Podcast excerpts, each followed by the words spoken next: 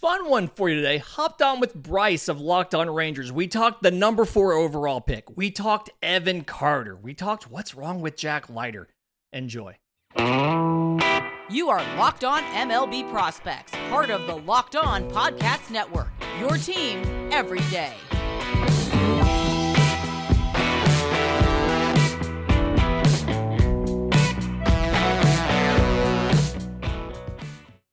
You are locked on to the Texas Rangers and locked on MLB prospects. I'm Brice Paterik, host of the Locked On Rangers podcast. Joining me today is Lindsay Crosby, host of Locked On MLB podcast prospects. Oh my goodness, I can talk so good. Um, before we get it's into that this, Alabama education. It's that Alabama education. I tell you what, before we get into today's show, it is it is brought to you by Game Time. Download the Game Time app, create an account, and use code Locked On MLB for twenty dollars off your first purchase. Last minute tickets, lowest price guaranteed. On today's show, like I said, we are breaking down what the Rangers can do with the number four pick in the draft. We're talking about Evan Carter, a top 10 consensus overall prospect in baseball, and a little bit about these young farmhands that are no longer farmhands and actually contributing players at the big league level. Lindsay, how are you doing today?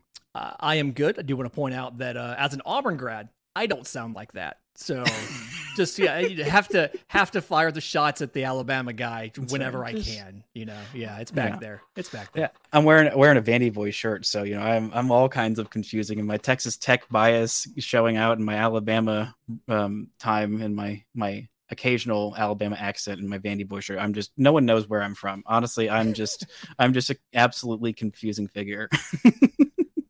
but I do want to get into the draft. I've talked a little bit about the MLB draft so far, not very much. M- most of my draft coverage on my show has been, hey, that Paul Skenes guy is is pretty good. Um, and the not Ranger, wrong, not wrong, yeah, not not necessarily insightful, but not wrong um, for sure. The Rangers had the, I believe, seventh worst record in all of baseball last year and benefited from the first ever MLB draft lottery. They jumped all the way up to the number four pick after last year having a 94 loss season, despite having an expected record, according to their Pythagorean record, of 77 and 85. So bad record in actual games, good record in the draft lottery. And it seems like this is a, if, if they could jump up in a uh, draft class, I don't think they're going to be in the lottery this year unless something goes just horrendously wrong, um, which I, I, don't anticipate happening. Even then, would take a lot. But but it seems like this is a pretty good draft class to to jump up into the top four.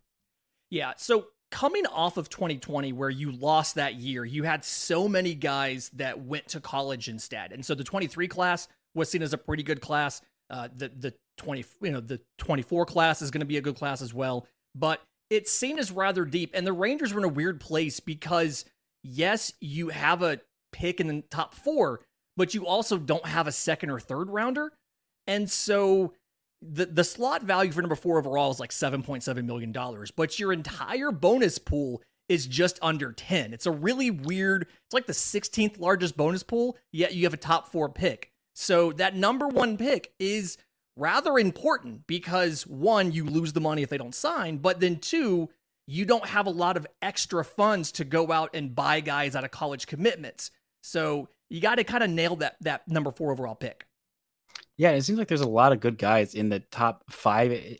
Am, I wrong in saying that there's basically like a top five, and then that's kind of where the next tier drops off, or is it just like the LSU guys and then kind of others after that? Yeah, we always break the draft into those tiers, and the consensus is yes, it's a top five. You have the two LSU guys, Dylan Crews and Paul Skenes they're really kind of at a tier of their own. But behind that, you have Wyatt Langford of Florida, and then you have the two prep outfielders, Walker Jenkins and Max Clark. And being at four, the good news is you're going to get one of those guys in that top tier of five guys.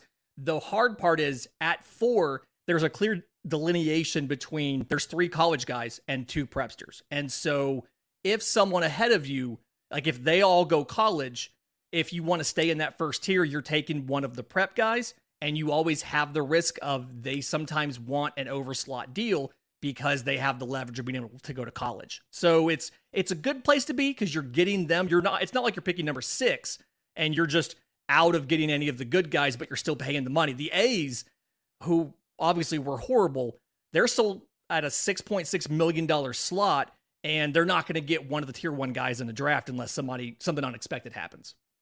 Yeah. So speaking of unexpected things happening, I mean, the Pirates are one of the teams that are ahead of the Rangers, and you know, watching watching Skenes early on, uh, there were some mock drafts where, er, like before the College World Series, where he was falling to the Rangers and and Texas could pick him. I mean, has it have those few games really changed his draft stock that much that there's like absolutely no way that that Skenes falls down? Because I mean, there's no such thing as a pitching prospect. We all know this, but like, I don't know. He was really darn good. yeah, he he's so I got a chance to see him live this year when he came to Auburn with LSU and he's probably the most impressive college pitching prospect I've seen since maybe Stephen Strasburg. Like it's, incredibly impressive. Uh, I think when you get this high in the draft and it's number one versus two versus three versus four, it all really comes down to money instead of of talent and how good are they. And so if he falls to four, it's because the money worked out in different ways. Like for instance, my my belief as to what's going to happen is the Pirates are probably going to get him a little bit under slot. It's a $9.7 million value for the number one overall pick. And the Nationals at two, it's like 8.9 million. And the rumor is that Dylan Crews wants to go to the Nationals because his agent, Scott Boras, has a good relationship with the Nationals and he can get probably about 9 million from the Nationals. Uh, or sorry, about 10 million from the Nationals whereas the Pirates don't want to go over slot. So I think the Pirates are going to take Skenes. But if he falls, I could see the Tigers doing something a little bit weird and going somewhere else and him making it to four. I think if he's there, if he gets to four, it is an absolute no brainer. You should turn the card in as soon as the Tigers' time is up, whether or not they've picked, and take him because having seen him in person, I legitimately think Paul Skenes could could get by, could survive in a major league bullpen right now. Like I, I think that's how good he is. And so I mean, he could theoretically be pitching innings in Arlington in August in your bullpen. I, it, that's how good he is, and he could be contending for a rotation spot as soon as next next season. Next season, or like out of camp, or just like at some point in the midseason. At some point in the midseason, the big unknown, and this is going to come up later if we talk about Jack Leiter. The big unknown is how guys transition from the throwing once a week schedule in college to throwing every five days in the bigs, and some of some of the usage that we've seen, we've seen him do some starts on major league rest or on short rest and like a relief outing. I think he's going to make the transition okay. From when I've seen, he's held the velocity pretty deep into outings. Uh, a lot of the control and things like that haven't wavered like you typically see when a guy gets fatigued. So it's probably going to end up being middle of 24 simply because you want to get him on that routine as far as throwing every five days versus throwing once a week. But stuff wise, I think he could he would be good enough to contend for a job in a rotation out of spring training. I just think you'll probably give him a little bit more time to adjust. Although we've said the same thing about other guys in the past, and you see what happens. So all a big unknown at this point. Yeah, pitching prospects are always curious, especially one of the Rangers' top pitching prospects, Jack Leiter. We're gonna get into him and and some some interesting prospects that are going in Double A Frisco for the Rangers. But first, this episode is brought to you by Game Time. Buying tickets to your favorite event shouldn't be stressful. Game Time is the fast and easy way to buy tickets for all the sports, music, comedy, and theater near you. With killer deals on last minute tickets and their best price guarantee, you can stop stressing over the tickets and start getting hyped for all the fun you'll have.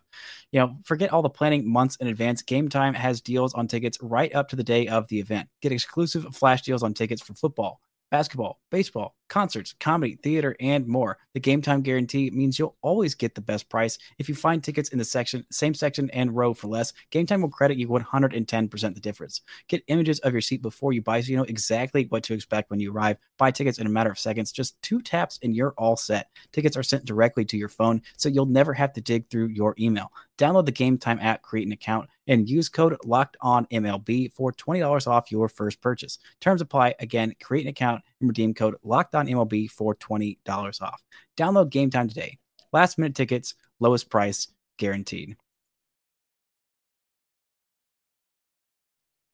Now we've talked a little bit about the draft, and, and one guy who the Rangers absolutely nailed in terms of their draft pick in that 2020 draft is Evan Carter. And I remember uh, my occasional, my, my, most recent, most most often guest, Grant Schiller, who is a prospect writer for Baseball Prospectus, he and I at the day of the draft, seeing the Rangers' reaction to their picking Evan Carter, they're like, "We got one over on everybody. We fleeced everyone. We out scouted everyone. We are so smart. We are so great." We're like, "You morons! You've been so bad at the draft for so freaking long. How dare you pat yourselves on the back like this?" And you know what? They should have gloated harder because this guy has been absolutely incredible this season. He had a month where he was dealing with an injury that was not, he wasn't injured. He was playing hurt. He took a ball off the um, the wrist, I believe it was, mm-hmm. and he just did not hit for any power in the month of May. Spent some time on the um, what was the not the the the not the injured list, but the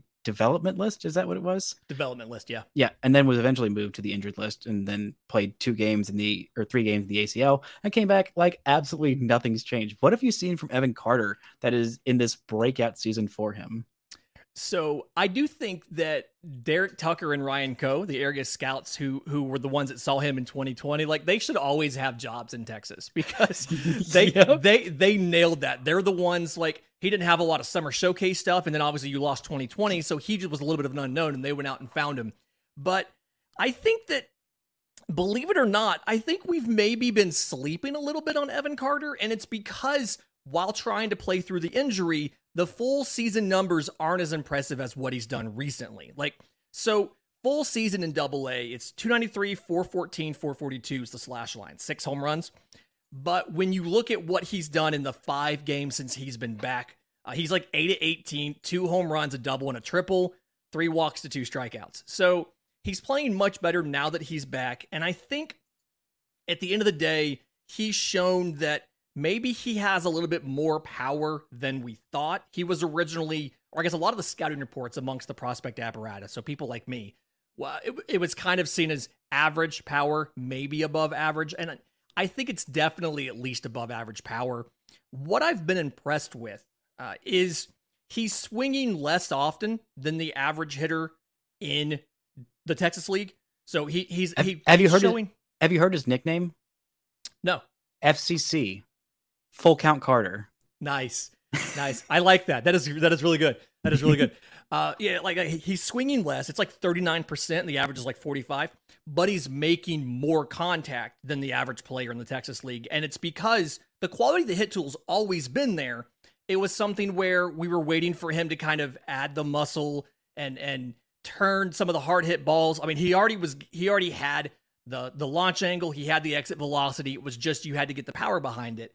And I think that him playing through the wrist injury has meant that we haven't seen the power like it actually is there, but it's legitimately there. And I think you're probably looking at a 60 hit tool, 55 power, or possibly a plus power tool. And if that's the case, you're looking at a guy who's probably going to be an all star at the major league level when he gets there. Uh, the question is just because he's missed so much time in so many different years, whether it's the back injury, the wrist, whatever, how long does it take for him to get to AAA and then get to the bigs? That's the real question here.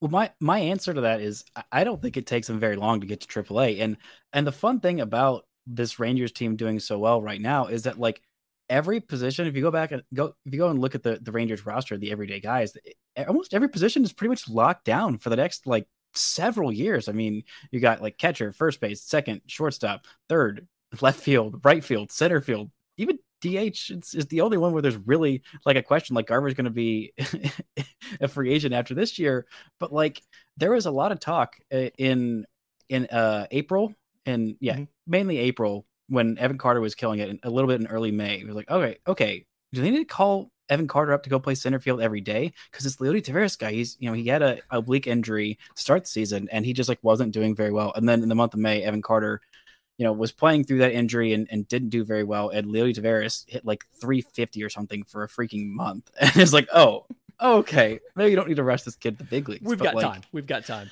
But like, he is still so young. He is 20 years old. He doesn't turn 21 until August. And he has already played 52 games, excluding the championship series experience that he had um, in double A. He came up when he was like just about to turn uh, 20 last mm-hmm. year. And in 52 games in double A, he's got 248 plate appearances, an 898 OPS, hitting over 300, on base of 427 and slugging 470. Like the guy is insane. At age 19 and 20. Like it's not Yeah. he, he can't even buy a beer yet.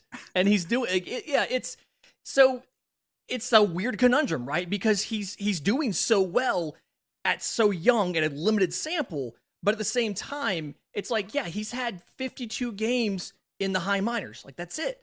And so you see organizations approach this differently. A lot of organizations like their guys to hang out at double A because that is where the most development happens. A lot of organizations like their guys to get to triple A to get the taste of the big leagues. And so that's the big question here is what's going to happen. But the good news is, like you said, you don't have to rush. The the Texas Rangers are the American League version of the Atlanta Braves as far as Oh, that's the biggest compliment that you could give. Oh my goodness. Wow. as far as like imposing offense, uh, you know, plenty of power, and you've got so many guys locked up where it's not. There's no sort of emergency scenario. There's no sort of of urgency that you have to have him up because you've got guys producing at the major league level. Uh, it, it's just if an injury happens, you may see him, but I think the best thing to do is just let Evan Carter cook. You know, I mean, just let him polish all the edges, get the confidence, and get the experience, and theoretically, or or hopefully, I guess, be set up for a rookie of the year campaign versus just calling him up whenever. Uh, you know, take advantage of the fact you can get an extra draft pick, especially because the last couple drafts you've lost a couple draft picks for signing free agents. So let's restock the farm Worth a little it. bit. Yeah, I mean, it. it's worth, worth it, totally worth it. But I think I think Corey Seager's worth that second round pick with his 1040 OPS or whatever. No, yeah.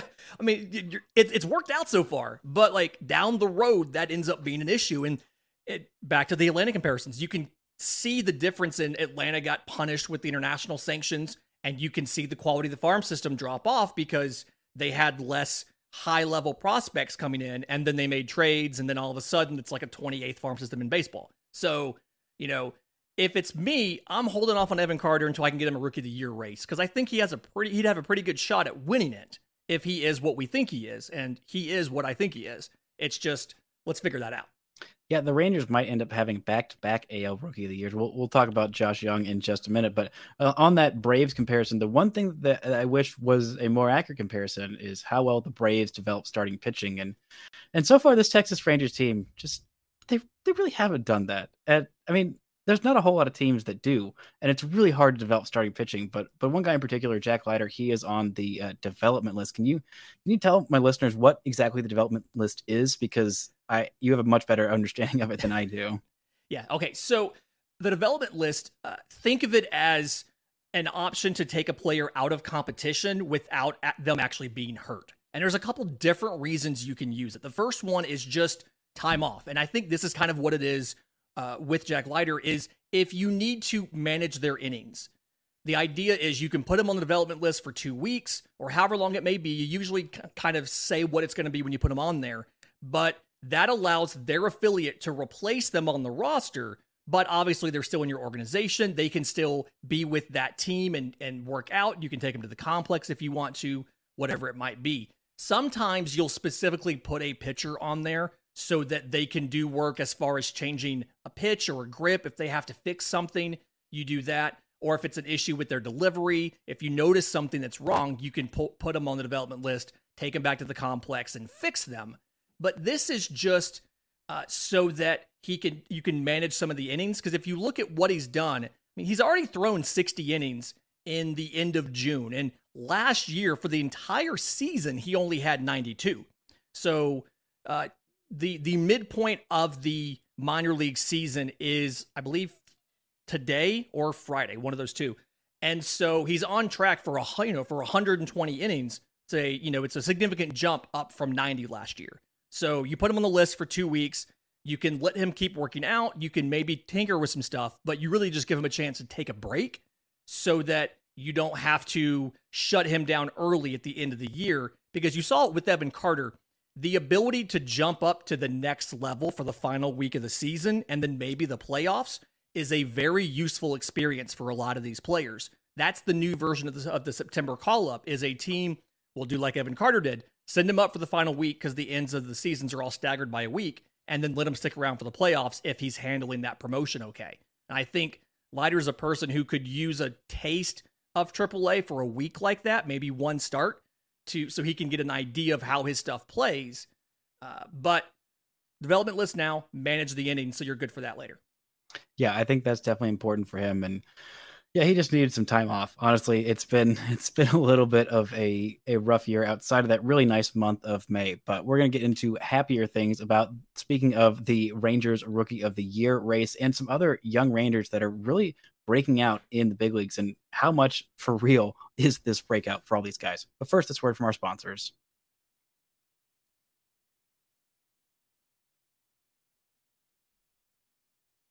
Now, the Rangers are full of some young guys who are absolutely crushing it this year. Well, really a, a, team full of guys who are absolutely crushing it, but there's three youngins in specific in particular, including one actual young man, Joshua Jung, um, my boy, 25 years old, finally getting to be healthy, finally getting his chance. Probably could have been an everyday big leaguer a couple years ago, but a, a, couple injuries really set him back. And and now we are seeing the greatness of Josh Jung. Are you surprised by what he's done so far this year? Because I can't say that I am, particularly outside of his defense at third base. I was going to say the big thing that I kind of have to give him his flowers is the defense. I was one of the people who was a little bit down, I guess, on his defense. I figured he'd be below average, and I didn't think it was great. I thought it was fine. It just wasn't great. And he's looked really good at that. I do think him getting a little bit of time last year and not having an amazing slash line, 204 batting average, 235 um, on base, I think that kind of turned some people off to what he would do this year.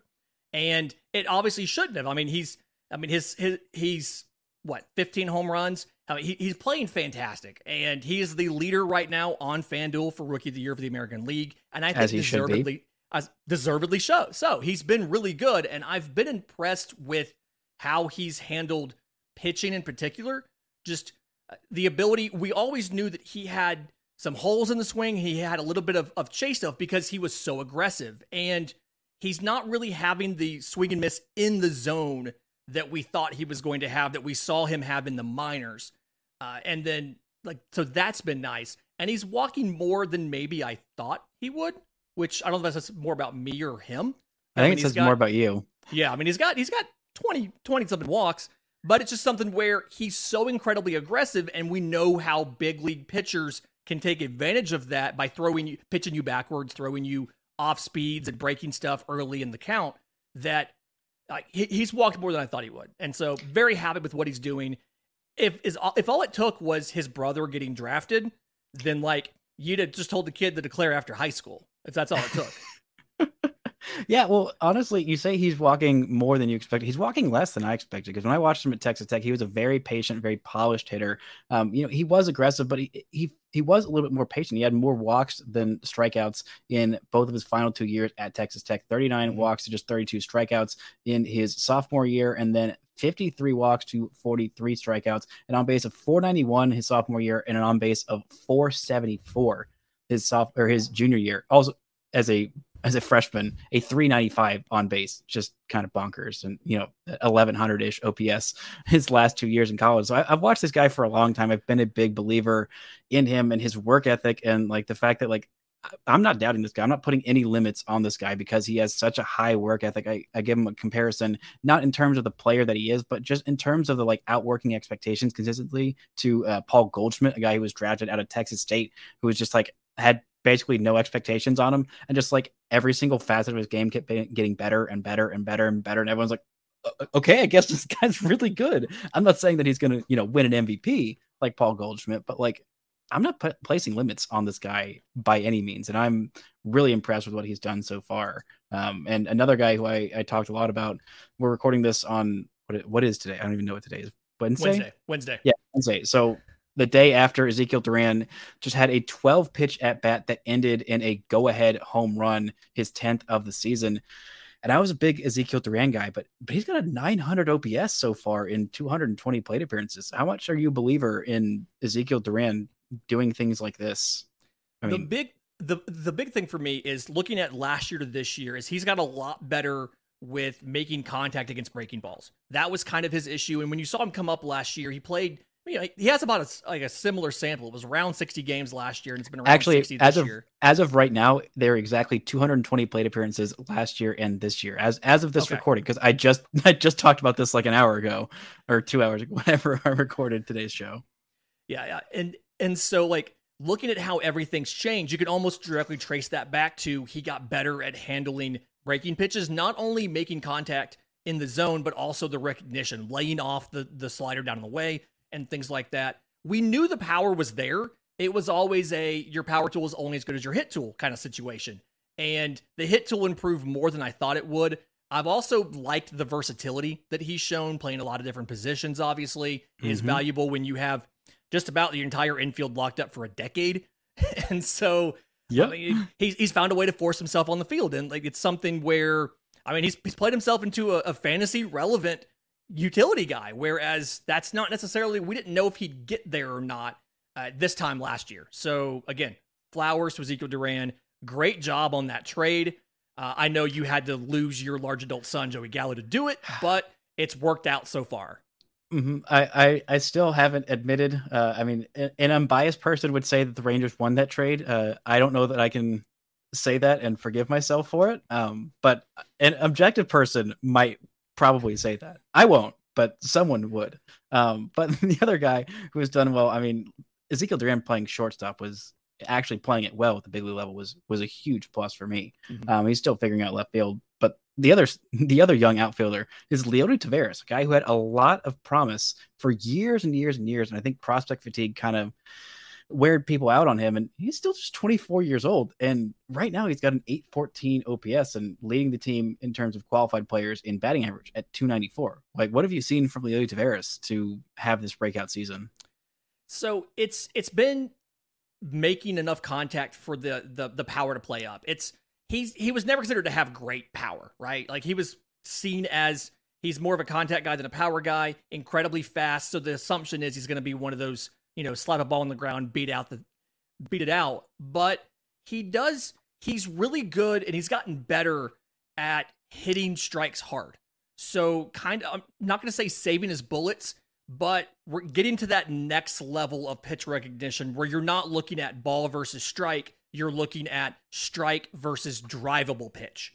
And so uh, I still think the overall power ceiling, like just the raw power in him, isn't anything special, but he gets it into games because he's done such a really good job. And we knew he was disciplined already, but just a really good job at understanding how a pitcher's going to attack and spotting this is a pitch that I can do damage on and then putting it where he needs to put it. So that's been impressive. Obviously, you love the defense. The arm has been as good as we thought it was. The speed is fantastic, but it's really Mhm. just been the ability to recognize that second level of pitch recognition has been what's taken him to the next level.